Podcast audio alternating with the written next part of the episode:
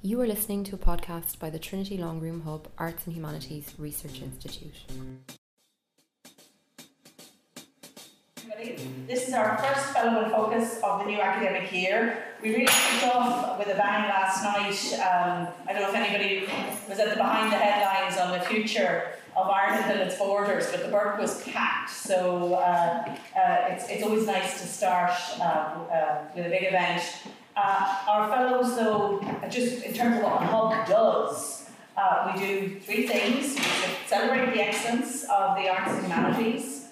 We promote multi and interdisciplinarity conversations across disciplines, and uh, we uh, uh, run major public humanities programs, and obviously that's what we had last night. Uh, our visiting fellows are a hugely important part of our research community in here. So obviously this building, there's a lot of new faces, um, but we have 40 uh, early career researchers upstairs, and then we have visiting fellows, um, and we have lots and lots of amazing people who come and give talks. Um, uh, John Morrill is one of those amazing people. Um, also going to introduce him, but John is here as a short-term fellow. So we've got long-term fellows, short-term fellows. Um, uh, the longer-term fellows in the Marie Curies, they stay for 12 months. The short-term fellows like John will stay from anything from a month to three months. Um, but he's a very, very special person in, in my world, in Micho's world, um, and uh, we'll say, Micho will say a few words about that. In terms of the format, um, these Fellow in Focus uh, sessions are very informal. Uh, John and Micho will have a conversation for about 25 minutes or so, and then it's over to you guys for Q&A. The mic, the handheld mic isn't working. Um, I'm sorry, I'm going to ask you. Oh, you should Yeah, I was going to say that's my seat. Nice try. Sorry, I was going to. If there aren't enough seats, just go down to the lecture theatre and get another one. Um, it's very informal, but the mics aren't working. John's is, but yours isn't. John and Michael both have yeah, the, the audience won't. So when you ask your question, if you could just speak up, the acoustics actually in here are not great. And it's always nice just to introduce yourself because it's the beginning of the academic year. We're all getting to know each other a little bit. And talking of which, I never said who I am. My name is Jane Ohlmeyer, and I have the privilege of being the director of the Trinity Longroom Hub. So without further ado, I'm going to hand over to the head of history and uh, my colleague in the history department, Micheál Ó Siochrú, who will introduce John and uh, chair uh, the uh, Fellow in Focus. Thanks, Jane. Um, you're all very welcome along uh, uh, this afternoon. Um, and as Jane said, we're going to have hopefully a fairly informal session where I'm just going to run through a few issues and, and points with John uh, in the first instance for about 20 25 minutes, and then, as Jane says, it's going to be over to you guys. Uh, for questions you may have and conversations we have. Finishing, uh, Jane says, very sharp at 5 to 2, so to give everybody an opportunity, for those of you who have to be somewhere at 2 o'clock, I know I recognise some faces here, people might have to teach, etc. So we will finish up uh, sharply then, but uh, you know, John will be around for another few weeks, uh, and we'll be I'm delighted. I'm sure we'll be delighted to carry on a few conversations with you thereafter. So if you don't get a chance today, uh, there'll be plenty of opportunities for further discussions um, with him. So in the first instance, just very briefly, I want to introduce uh, Professor John Morrill, and some of you will know him, maybe others uh, not. Um, John is, is really just one of the giants of early modern uh, British and Irish history, uh, and really for the last 40 years uh, has, has been absolutely central to so many of the big uh, projects and developments and debates going on uh, within the early modern period. He is, I think it's very significant, a professor, was professor of British and Irish history at Selwyn College in Cambridge. Uh, uh, and as such, is one of the few, I believe, uh, English or British historians who is engaged in a genuine way with Irish history, uh, not just simply as an addendum or an attempt to, to uh, explain one or two points, but in an integral way to his, uh, his research and the work that he is doing. And as such, uh, he's really been a pioneer in, in many of the uh, big historiographical uh, debates and developments since the 1970s. Um, I asked John for a short CV. The short CV would be about 40 pages long. It just goes on and on and on and on. Mean, his list of publications alone would take me an hour to read out. Uh, you know, he's been in so many of the major positions uh, um, within the Royal Historical Society. He's a fellow of the British Academy. I mean, just involved in everything, anything that's been going on. And from the perspective of Ireland, of course, he, has been involved uh, and was one of the key members of the team working on the 1641 Depositions Project. Uh, which was to bring this incredibly important resource we have here at Trinity College to a, a wider academic and public audience. Uh, and that's still ongoing. It says volume five has just appeared. Um, the Irish Manuscripts Commission, we've only seven to go. Uh, so we're getting there. Um, but uh, at the moment, he's also uh, the series editor with Oxford University Press of a new, we hope, uh, fairly definitive edition of the letters and papers of Oliver Cromwell. Uh, a historical figure who's been very central to the work uh, that John has done um, over the last 40 years or so. And as I said, there, there are many other things that we could uh, talk about at this stage, but as I said, hopefully this will begin to emerge uh, as, as we um, talk.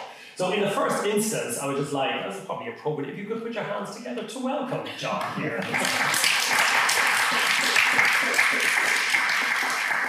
okay, um, John, if we could just maybe get going, if you could very briefly tell us a little bit about your background, uh, sort of academically as well, perhaps as personally, to sort of set the scene for, for future academic developments. Okay, so, uh, well, first of all, it's great to be here. I'm on the board here, surprise, surprise.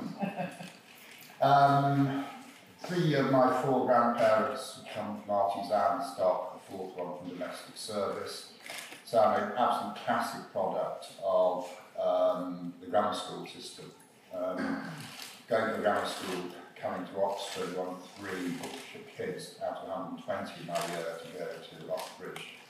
Um, and, and having an enormous you know, benefit of that, of that uh, education. Um, stayed in Oxford for 10 years, um, both to go on to do a DPhil and then a research fellow. Then they threw me out. Um, I went to Stirling in Scotland and taught there where I was allowed to teach anything except Scottish history. I was banned on principle from teaching Scottish history.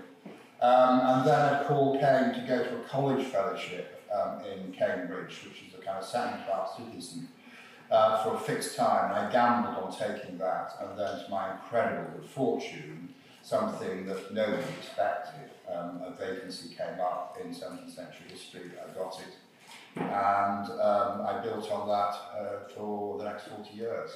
So that's the kind of very broad thing. I think it's important to have every child, therefore much loved and loving in the centre of attention. but uh, how are you saying about 17th century history? What was it that attracted you to the 17th century, John, as a historian? Um, the historiographical um, wars and the historical wars. I mean, I was actually quite interested as a youth in military history. Mm. And in fact, my history teacher at school was so uninterested in history, of history, military history, but so um, actually convinced I was okay, that I taught the class as a sixth former on Marlborough's campaigns uh, because he didn't to do. He said, oh, you'll do it better than I will. So you ended up teaching it yourself? So I up teaching it as a sixth former to my colleague, my fellow sixth former. How did that work out?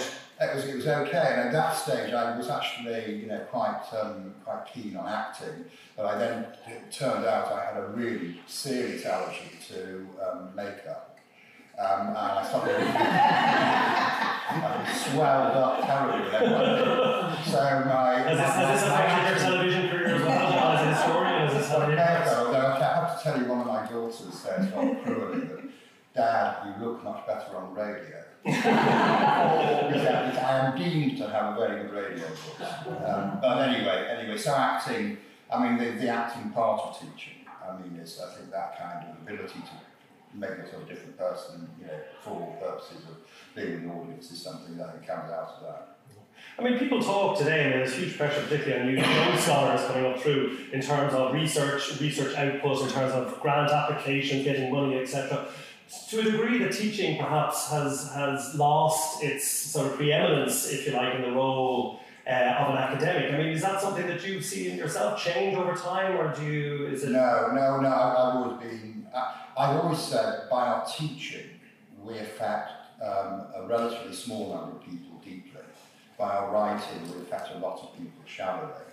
But the point is that we affect a few people deeply, but they then affect other people. So you influence the teacher you know, actually be made deeply greater than your, uh, as, as a, so I've always taken, and I've enjoyed teaching so much, but I mean, the one statistic which is about it's a brag, but it is, it is a true brag, you know, I had 127 PhD students, and they're now teaching. Sorry, I just want to say that again. 127 PhD students, which is really Of quite whom, of whom extraordinary. 75 hold jobs in higher education around the world in about 14 countries. Mm. So, I mean, you've got to say that it is an influence. It really is. And I suspect it may actually, yeah. So I hope my obituaries will talk about that, you know, as much, at least as much as about the, um, about, about the research. Well, we'll, we'll hopefully we will leave the obituaries for later on. Hopefully, uh, we'll just carry on, uh, carry on in the present. Um, but I mean, I'm interested in a way that you sort of said military history was one of the things that particularly because I, I wouldn't particularly see you as a military historian. So you, you've sort of branched out, if you like, from a, a military approach, maybe in the early stages, to something much more uh, eclectic. Yeah, I had, to, I had to define myself some purpose for a short, you know, on, online CV somewhere. And I describe myself as a, as a historian of politics, religion, society, and culture. Um, Covers most of the but- I didn't, I didn't include, I didn't include military in that. And why not? Why, what's why No, have you? military. I mean, I'm, I'm quite interested. I'm obviously, I'm, once I, once we, because you're involved in it, once we've completed the uh, multi-volume edition of all Cromwell's words, which will transform, I think, our understanding of what he, what he wrote and what he said. Um, I'm going to write a big biography, and I'm going to engage in military history very much in that.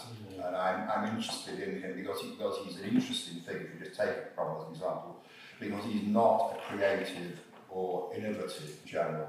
He simply has a unique ability to inspire people that, they, that, that, they, that, that God is on their side and they can't lose. Uh, uh, it, it, it's, it, I suppose in many ways, people looking at your career, John, would probably uh, associate you very much with Oliver Cromwell. Is he somebody, uh, uh, maybe as a historical figure, that you would most associate yourself with? Or if so, what is it about Cromwell that, that sort of fascinates you and keeps you coming back? Um, it's, it's the man, I, I, I'm, I'm, um, I, I am committed Catholic. Um, I'm committed to the, all the problems of being a Catholic, or for that matter, being a Christian, or even a person of faith. Cromwell, for me, represents someone who tried to live out his faith in a very active public life.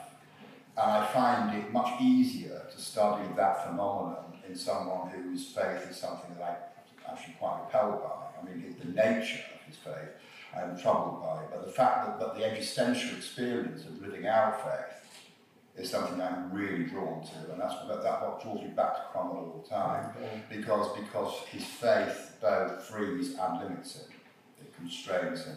And is, there, is there something sort of contemporary almost now at this stage where Cromwell, we're living in an age where people say religious fanaticism become more and more part and parcel of everyday life on whatever side uh, of, of that, that we look at. So in, in a way, are we coming around circle to the 17th century, which was also a period of intense uh, religious uh, debate, discussion, conflict. Uh, so it, it is, it, in some ways, it's Cromwell becoming something more of a contemporary figure, do you think? Uh, I, I, certainly not his ideas, but, but the fact that the, the fact that I, I had a great I had a debate with Quentin Skinner recently because he's very upset that I said he didn't understand religion, um, and uh, he said I've written you know, many books to prove that I do understand religion, and I said no because what you write about is what happens in people's head. What I'm interested in what the relationship between the heart and the head, um, how people live their lives, and so I, I've become quite drawn over time to writing a lot of small biographies about people who are relatively minor. So, for example, I did a study of a man who went around removing the monuments to idolatry and superstition from all the churches of East Anglia, an article I called the Bureaucratic Puritan. Um, and he was driven by, uh, again, that, that, that, that rage inside him, which was rationalised down into a specific course of action. He felt drawn to one particular way of manifesting it. And I, I've been interested in, in, um, in, in, a, in a, a, two Baptists arguing about why a devout woman has, has, has gone to the Quakers. Why is it that we've got the truth? but we don't do it out well enough. She's gone somewhere where they live out their truth better than we do, even though they're wrong. So, I mean, I'm interested in that, that, that that's the phenomenon, as it were, at, at one side of me, which is only one side of it, about, about um, the relationship between religion and politics. And I think we, we do need to recognise that, that, that religious um, conviction and religious, um, distorted religious you know, conviction is about a relationship of heart and head. Uh, I mean, now speaking of Cromwell, I mean, obviously from an Irish perspective, somebody has a perhaps very different reputation uh, than he might have on the other side of the Irish Sea. But what was it that really drew you to Irish history in that sense, John? Somebody who started out very much looking uh, at English history, and then maybe moving into bit into Scottish, but then very definitely sort of beginning to to to move into the Irish field as well. So what was it that drew you in in that sense? Um, personal trauma. Um, um, I was asked to give a talk um, to the Cromwell, sorry, the Historical Association um, in um, Rutland in February 1987, and they said, we did a very good paper on Good Queen Mary and Bad Queen Bess. Will you come and give it? So I went and, I went and arrived, and they said, we're so grateful to have you know, Professor Moll here to talk to us on the 300th anniversary of the execution of Mary Queen of Scots. And of course, it was the wrong Mary. Mary Tudor. Um, and I knew nothing about Mary Queen of Scots. And so I had to, I had to disappoint them. I had to give an ignorant lecture, or I had to tell quite the wrong person. Uh, and I went away feeling terribly ashamed. And I met Brendan Bradshaw, who's a famous sort of historian of Ireland, who was in Cambridge. And he was being very, very kind of glum because he couldn't find a way of teaching Irish history in Cambridge. So I said, well, um, if I mug up Scotland, why don't we do something on the historic relationship of England, Ireland and Scotland? And it began with me doing Anglo-Scottish relations and him doing Anglo-Irish relations. But frankly, he knew a lot more about 16th century Scotland than he did about 17th century Ireland. Mm. And so I offered to, he would do all the 16th century, including all Scottish stuff, and I would do all the 17th century. And that's, that was the teacher, again, it was teaching. But it was actually, a, it was more seriously, it was an awareness of my ignorance. And it was the, uh, the fact I abandoned, it was really central to my big, big project, that I abandoned the idea that you could explain what drove, at that stage, English history by looking at either Marxist models uh, of, of vertical tensions within society, or for that matter, Aristotelian models um, of, of tensions between monarchy, aristocracy, and democracy.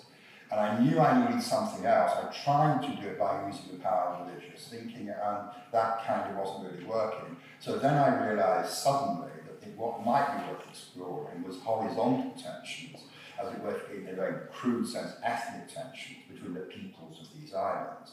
And the, pe- the ethnic tensions within the peoples of these islands might actually be a much bigger driver of long-term processes of historical change than the vertical and the ones that had previously been dominating the field.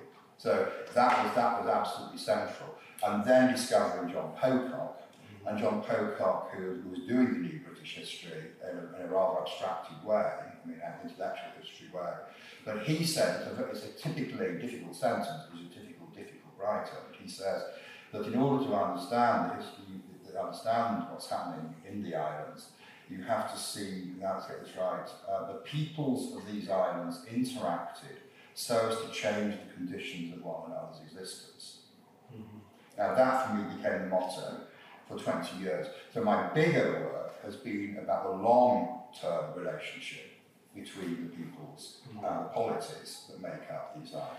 No, I'll come back to, to, to Brendan Bradshaw in a minute because I think he's obviously an interesting figure and a key one for yourself as well, and a colleague at Cambridge. But uh, just to stick to historiography, uh, you, you talk about Pocock and, and, and what he was saying with New British history.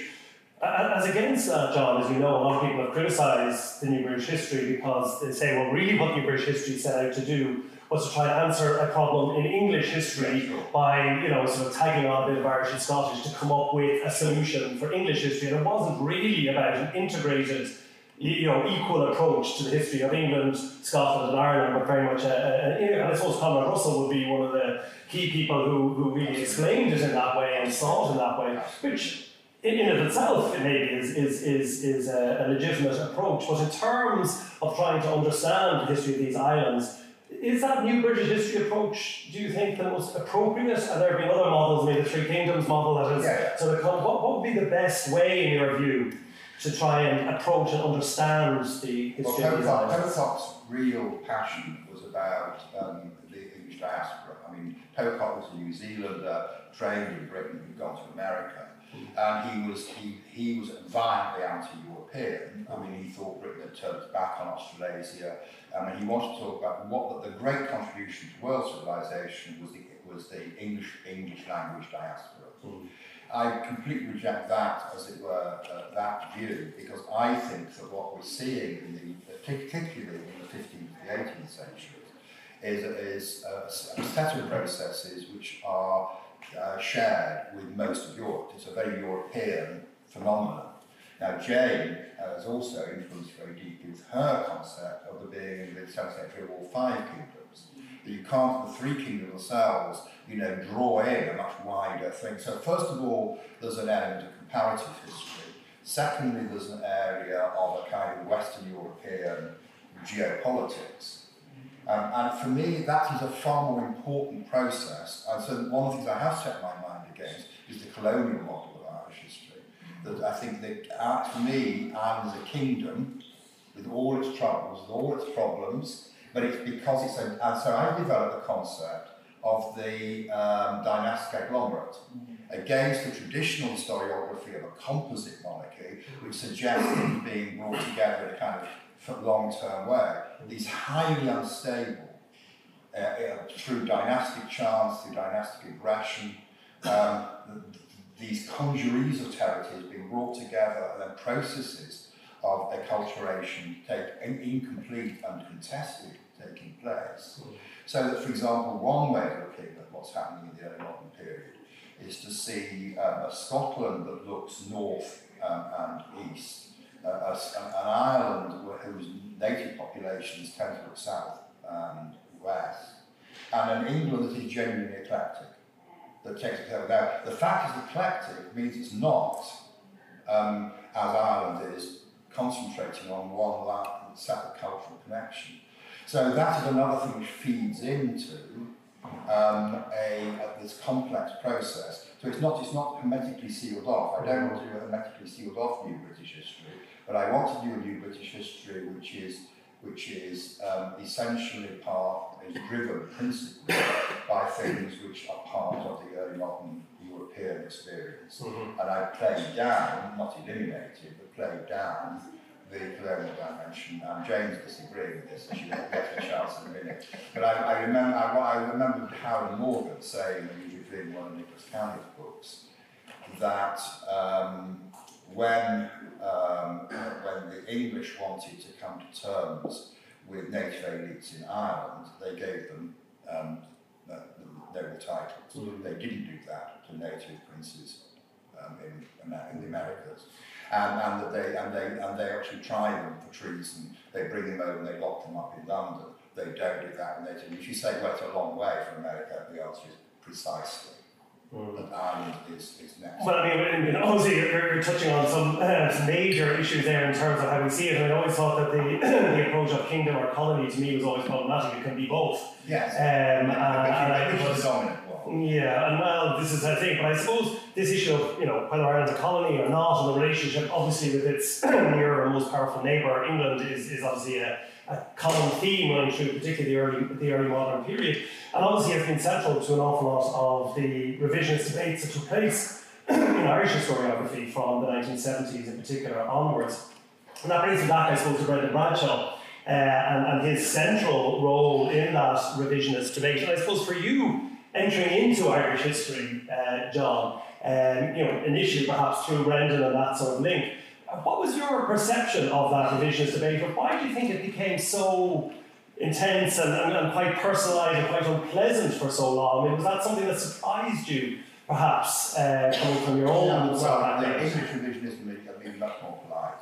I mean, it come after the, it come at the end of a really bitter period for the historiography, about the early modern period, which I think had a lot to do, I mean, I'm not going to go it now, but had a lot to do with, um, with appeasement in the 1930s and the, and the whole kind of uh, British identities then. But I mean, the, the, the English, the English, I mean, do mean here the English. I mean, I think the Scots is somewhere in the middle. But the English tend culturally to reduce history um, to heritage. You know, that we don't fight about our past. Um, I mean, insofar as we fight um, about, um, you know, even even the even the very strong um, far left, for example, far right, you know, they, they they will talk about their martyrs from the past, but they're not sort of refighting the history in the way I think the Irish fight because we've still got the legacy of, of um, 1922. Mm. Um, I think that, uh, and so the need for a very strong nationalist history to underpin, you know, the, the nationalist aspiration, uh, incomplete nationalist aspiration, so anything that sought to undermine that and to challenge it.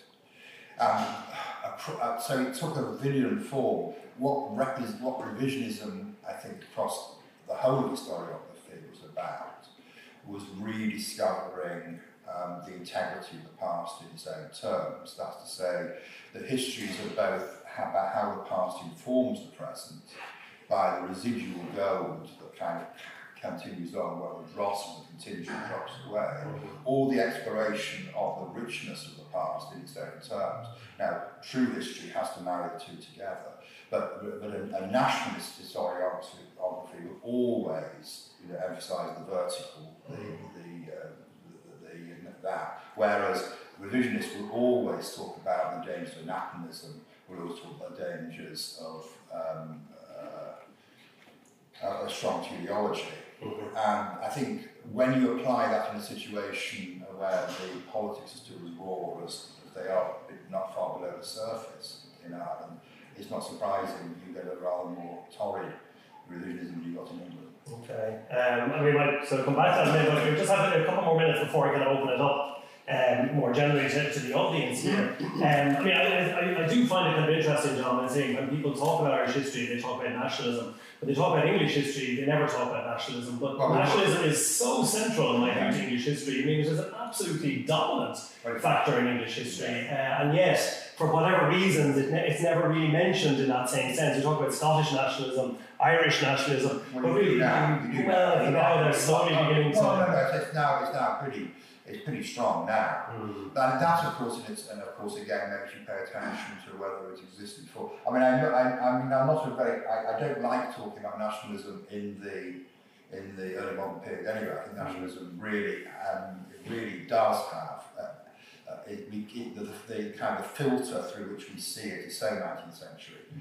So, you know, I, am very interested in work people like Rees Davies and the medievalist, medieval, uh, who, who talks much more about peoples or about even about gangs. I mean, you know, he points out that, um, and you can do that, that, that what defines a people is an origin myth and therefore a progenital.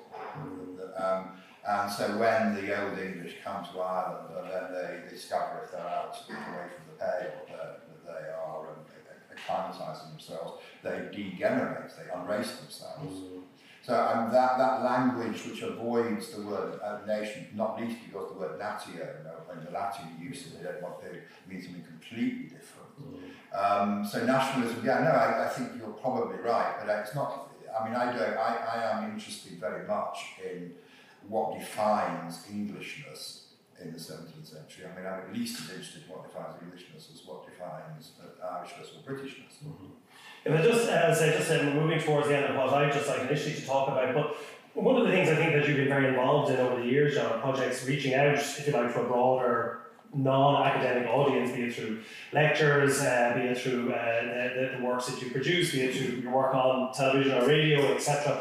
But there's always been, I suppose, this tension between what is seen as public history or popular history on one level and what people call then academic history on the other side. And I think it was actually Roy Foster in particular in the, in the context of the revisionist debate sort of, you know, saw that this growing gap, as he saw, between popular history uh, and, and, academic history. And is that, are there concerns there that you would share or do you think that is overemphasized? And I suppose in particular at the moment is this sense of, uh, you know, if you like, populism and uh, popular history sort of masking perhaps an anti-intellectualism that's coming into society, a distrust of people that are coming from an academic background or from an elitist background, and so we're, we're, seeing a divergence taking place here. contradictory answers, I think, for that. I mean, in, in, um, I I obviously mainly talk about England here. You know, the, the fact that the BBC publish gardening magazines, wine magazines, um, you know, uh, every kind of magazine imagine, by far the biggest seller is a history magazine. I mean, it outsells all the others. Um, and, um, and, uh, and, you know, History Today, I mean, the- I mean, this is, I mean, History, I don't know History Ireland is doing as well as it was. still doing very well, I think. Yeah. And by saying that, people like you, know, you and I had a wonderful, you know, row on um, Patrick Egan's, you know, Sunday show, you know, and you know, that boy, that showed popular engagement. Mm. I don't think it's, I, and there's, there's jealousies by, by those who were mere scholars of the revenues made by populists. and there's always, you know, grudge, really grudges when people are very good scholars seem to go to the dark side for, for, mm. for money. But you know that that's what that's human nature. Mm. I, I don't I don't see that. I think I think on the whole, popular history um, is often is written by popular historians, but it's also written by, by scholarly historians. And I, I don't see a problem with that. On the other hand, yes, uh, anti-intellectualism. I mean, this history is, is a minor player. I mean, you know, it's really worrying. You know, when you, you get um, the kind of state that oh, people won't have won't have jabs for their kids to have anti-measles jabs because you know the mass media says it's, it's uh, and there's no science behind it. I mean, the anti-science. Mean, scientists have even more to worry about than we do, really. But yes, it's sad. I mean, as I understand it, all the, all the analysis of polls on whether it's uh, Brexit or whether it's Trump's election or whatever, you know, is that there is one of the big gulfs is between those who have a higher education and those who don't. I mean, the, the, those who have higher education are still able to make discriminate, are able to discriminate. And insofar as even even amongst the populist politicians at the moment, there is no call for reduction in the amount of, of, of higher education. One of the sadnesses is that one of the victims of um, one of the victims of, of, of financial cuts in the last decade or so has been lifelong courses. You know, the opportunities for people throughout their lives to, to get additional qualifications. Um, and so there are the, at the edges of the things which are, which are going down. But I, I'm on the whole pretty optimistic. Um, I mean, history in, in, in England and in Scotland and in Wales, and all three of them, there are now more 18 year olds doing A-level history than doing A-level English. And that's a, that's, that's a big change over the last 15 years. History, history is, um, is, is there's, there's never been so many people doing history degrees. And although some of those history degrees are sort of going off into heritage studies, um, um, and, and there are 15 universities now teach heritage studies rather than history. Um, and I'm, on the whole, I'm pretty, I'm pretty Pretty optimistic. Pretty yeah. Well, I mean, I think is there, do you think it is all more important? I mean, given that you know the, the political classes, uh, certainly well, the, the the government at the moment in the UK seems to have a, a fairly tenuous uh, grip on reality and the truth uh, on, on a lot of issues. That, in a sense, that historians have an all more important role now to ensure that the past is not abused in a way that it has been. Most recently, in, in, in, in some of the debates that we've seen, that you know the historians really need to step up to the plate. Are we in danger again of getting historians sucked into political controversy here in a way that might not be helpful? Geoffrey Elton, uh, who was, um, in a sense, my predecessor in Cambridge, um, and who was a, a, a you know, man who fled from um, Nazi, uh, Nazi occupied Czechoslovakia. And when he gave his valedictory lecture, he rambled for about 50 minutes um, and slagged off all his, all, his long dead rivals. And in the last 10 minutes, he just turned to one of the most extraordinary 10 minutes of my life he talked about the importance of history uh, to warn against totalitarian takeovers. And he, it was just an extra, I mean, I'll never forget it, and I'll never give up on it. You know, we have to be testifying, you know, for um, the for the reality of the past, for our ability to relate to the past, our ability to inhabit the past. I mean, I, I have no problem saying that I make statements about the past which are without being physically present in it, because I'm physically present in the records it's left, as I am to talk about what life is like in Australia from seeing, you know, the, the newsreels and so on. I as much right to say that, and, and, and insofar as I went to Australia, I was 90% unsurprised. If I went to the 17th century, I think I'd be 90% unsurprised by the reality of what I encountered. And I think we need to testify to that. I think it's life enhancing to put yourself into the mindset of people in the past. It makes you a much more tolerant human being if you can understand how people made sense of the worlds they lived in. Makes you realise, you know, how limited our understand, real understanding of our own times are. It makes us much less arrogant. I think the more historians are doing that, the better. Well, look, I mean, there's so many things we could carry on from there, John, but I'm just sort of conscious a little bit of the time, and I just want to give people here an opportunity uh, if they have questions that they'd like to, to put to John. Um, so I'd like to open up the floor there, so who'd like to get us started?